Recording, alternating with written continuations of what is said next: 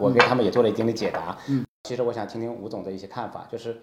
大家认为北交所是脱胎于或者发起于新三板，对吧？嗯，那新三板当年推出的时候，其实也非常非常火爆，很多企业的市值也做得很高。嗯，换句话说，整个市场是处于一个爆炒的状态。对那么再往后的话，会发现其实新三板的交易量越来越低，对吧？对对最后呢，对于很多企业来说，它变成一个鸡肋，对对吧？也导致很多人退出了新三板。所以我的一些客户他们就有顾虑说，王律师，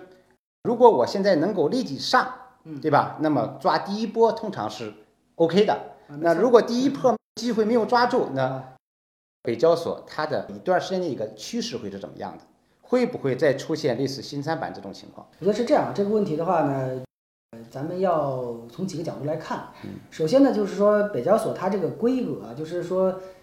提出来的这个场合跟规格是不一样。嗯大家应该知道，就是在一八年十月五号的时候呢，咱们习总书记在进博会的开幕式上提出来要设立科创板，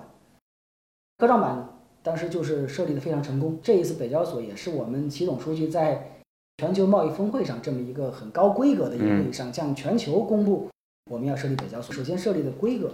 就是不一样，再有一个就是它的背景。北交所呢，这里的还有一个很大的背景，就是说一个共同富裕的问题。我相信大家应该看到过，就是说在这个去年的城市 GDP 排名里面，嗯前十名里面，北方只有北京一个城市排在第二，其他不管是西南还是东南，还是说是这个华南，嗯都是南方的企业。对，包括现在的交易所、上交所、深交所都在南方。而北京虽然有证监会，但证监会是咱们的行政单位，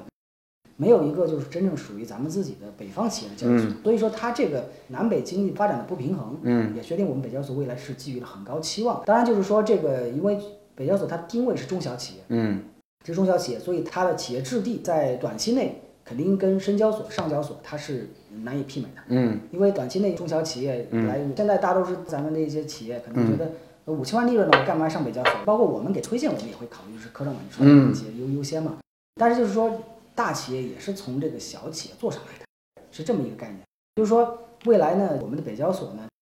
它肯定在筛选的时候呢，尤其是后年，嗯后年咱们集中的时候，在筛选的时候也不会是说就刚才我说的，就是什么企业都想上北交都能上，可能有一些隐性的门槛，嗯这个肯定是未来会有。